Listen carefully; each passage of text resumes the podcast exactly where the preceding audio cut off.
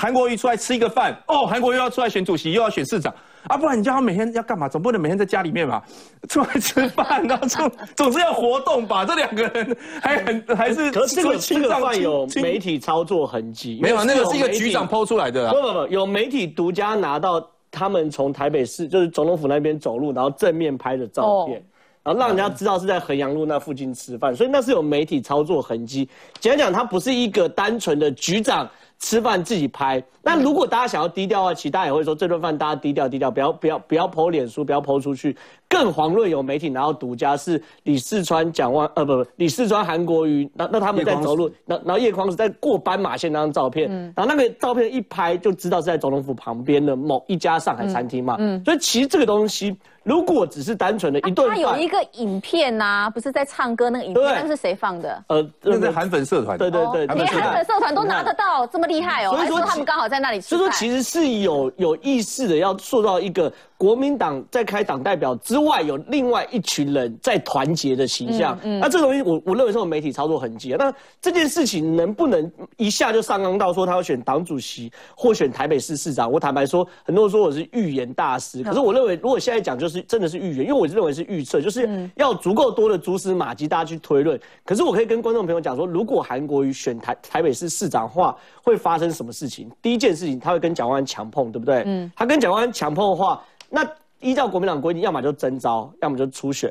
那当然，韩国瑜的趴数不可能征召。如果假设直接征召蒋万安的话，那韩粉翻了，蒋万后面也不用选，所以非得要靠初选。那初选呢，一般来说，两个国民党的人瞧出来就是三七三元党三百分之三十党员投票，百分之七十全民调，然后大家综合来算。那我认为在党员民调的部分，韩国瑜会比较占优。可在全民调部分，我们以为蒋万安会占优，对不对？没有，我刚刚在某个柜台的网络节目上，下面网友已经说唯一支持韩国瑜了，卖脑呢，就是一堆年轻人说唯一支持韩国瑜，因为他认为韩国瑜如果出来的话，民进党比较好选呐，第三势力比较好选，所以唯一支持韩国瑜。那如果七成的话又被反串下来的话，那变成是韩国瑜都会把蒋万干掉。可问题是，我要呼吁台北市的年轻人们不要这样搞，因为到最后你们这样搞的话，可是要要被反串的地方，我看还有一区是桃园，好像也说因。因为呃，桃园的我们说整个版图里面是不是比较有机会？现在只要是哈，二零二二年不连任的县市都会点到韩国瑜。真的，我跟你讲，两个大，两个六都两大嘛，台北、台北市跟桃园市，这两个是不连任的嘛，不会连任的。科比到齐了，郑文灿也到齐了嘛，这两个不会连任的县市，大家都想到韩国瑜。也就是说，韩国瑜变成一个不管是蓝绿最佳挡箭盘。你谁想出来挑战这个大位？先过韩国瑜这一关。这是网友说的哦，他说蒋万安唯一的资历就是立委嘛，哈，而且呢他是二零一六才开始的，他是这样讲，他说除了姓蒋之外，我看不出来还有什么样的行政资历哈。那韩国瑜的部分呢，一九九零年哈他就当这个台北县的议员，然后呢一九九三年当立委哈当了三届，然后也当过中和市的副市长，当过北农总经理，当过国民党高雄市党部主委，当过高雄市长。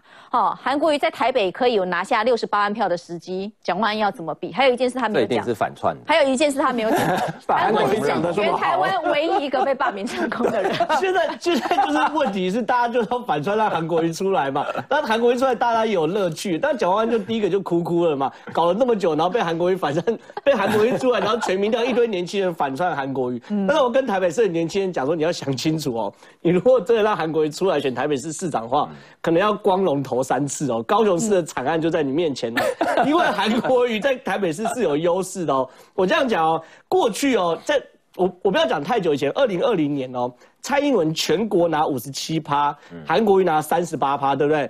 可在台北市，蔡英文只拿了五十三趴，掉四趴。对，韩国瑜掉掉增加三趴，呃，增加四趴，从三十八变四十二。所以换句话说，两个人差距是在十左右。所以说。如果韩国瑜出来，他保底就是拿十趴，那就保底就是只差十趴哦，百分之四十二的选票。二零二零年的状况，那如果韩国瑜再有什么进步的话，比如说早睡早起，身体好啊，少应酬啊，不要胡说八道，找好的幕僚啊，然后重新把叶元之纳入他们韩家军里面，那韩国瑜选票是会拉进来的。所以台北市是有可能翻的，再加上有些民进党确实有些执政包袱，越久包袱会越重，确实有可能翻。那台北市的市民真的要光荣投三次哦，就是因为韩国瑜如果选上高雄市市长的话，他可能又起心。动念，二零二四要选总统，那选总统又要绕跑，绕跑的话总统又没选上，然后总 台北市市长 又要再罢免一次，又要光荣投三次，这不是没有可能发生事情。我们在讨论的人叫做韩国瑜，韩国瑜正好这个恐吓有是传奇的传奇的人物。你哎，他如果真的不小心干掉陈时中还是谁，变成台北市市长，然后大家在那边哄嗓说什么叫你去选总统？对来说很简单嘛，就绕跑而已啊，然后就唱个彩虹铃就好啊啊！我俩选选总统，选然后就选总统啦。他选总统到输了，刚好台北市又在罢免市，所以整件事情不要闹了。就是我认为韩国瑜不要闹，虽然我心里是很期待他出来，会增加很多乐趣。可是我讲白了，我认为这件事还是要回归到政党政党竞争的本质啊，就是说国民党在目前为止一直对于民进党没有什么压迫力，或者没有什么监督的力道，都来自于是国民党本身的体制是坦白说很衰弱。那很衰弱，即便一些有道理的事情到国民党身边讲完了就就觉得国民党讲就就就输了，所以我认为整个台北是比较好的氛围，还是民国民党不管是谁啦，派出一个比较合理的人选，然后跟民进党比较合理的人选来选，因为今天最新啊国。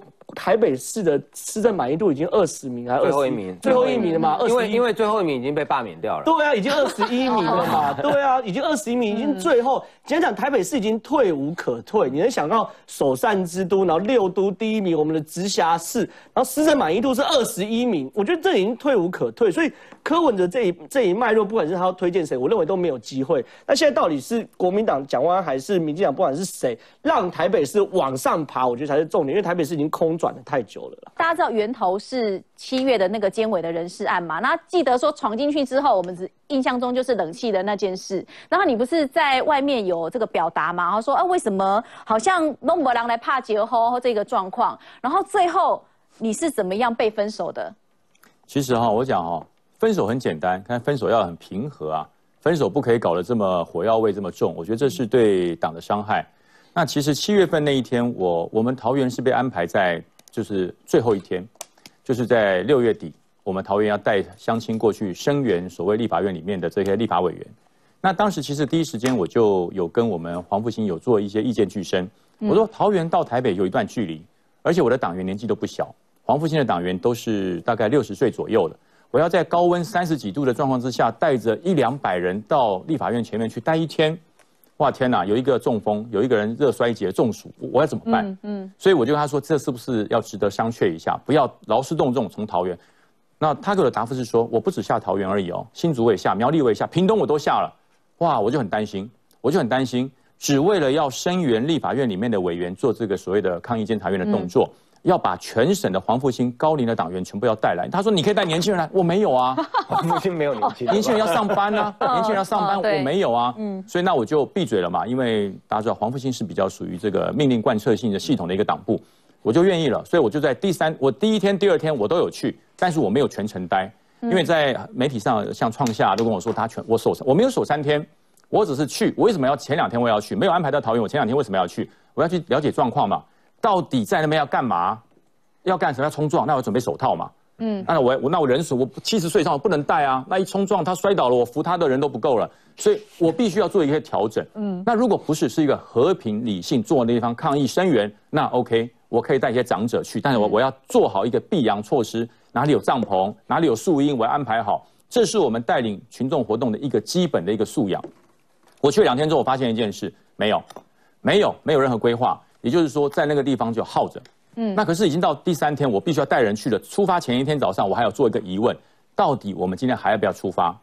那他给我的回复，刚刚赖里面都写都有。他后来把赖显示出来嘛？哦，所以你这个赖对话也是被爆料的。对对，就是他在讲说，这不是我爆料的哦，这是黄复兴党部爆料的。对对，是对方操作的。我我我生气完之后，我就全部删除，就退出群组，所以我不会有保留的档。这是黄复兴爆料的内容。嗯，对，大家可以看看内容。我我意思是说。一个没有规划的活动，如果你这样做，下一次恕难从命。嗯，那当然很不礼貌啊！天哪，下属对上级在军中是不允许。可是对不起，我已经退伍了，我已经退伍了，我已经退伍了。你真的没有必要跟我下这种命令。我们都是义务职，我们都是为党有热忱来做事的。我来请这些所有的党员到到这边来声援，没有一个人有补助，没有人拿走路，不是没有没有钱嘛？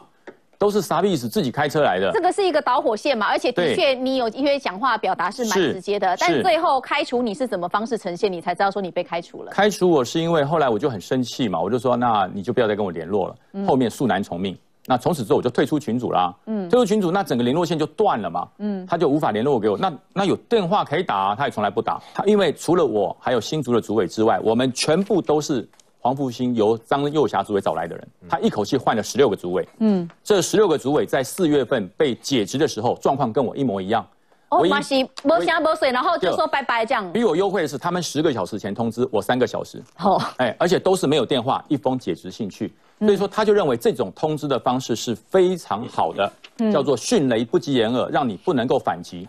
用这种方式，这种方式简直就是警备总部白色恐怖的复制版。嗯，就是一天晚上让你结案。于将军我看到你有讲说，你觉得国民党现在还是一一老人跟一群老家伙说了话哦，真的是完蛋了。但郑浩你也是被开除了，你看看这个于将学长，这么年轻还是学长啊？还没当，我只他是开除党籍啊，对对，我只是解职而已。我当年也是先被解职，那就说我快了哦。你现在回头看这个事情，是不是也是感？两位连这都抢成这样，我觉得，我觉得，呃，你们俩坐在一起啊？不是，不是，我没有担心原下一个，下一个啦！他他是民意代表，他不会，他不会。我觉得国民党应该要思考一下，到整体的大方向是什么了。因为其实刚刚刚刚于将军讲，有点是他跟张祖伟个人的部分。但我觉得整个比较大的格局，就是说。包含黄复兴要不要存，这是一件事情。那黄复兴存也没关系，他代表的价值观什么，能不能主流价值观？我觉得这件事是国民党整件事情要思考嘛。那其实我把这件事再更放大一点，就是对于中国跟美国态度，我觉得国民党到现在是进退失据。你不不把这边解决完后，你后面那些都是小事情。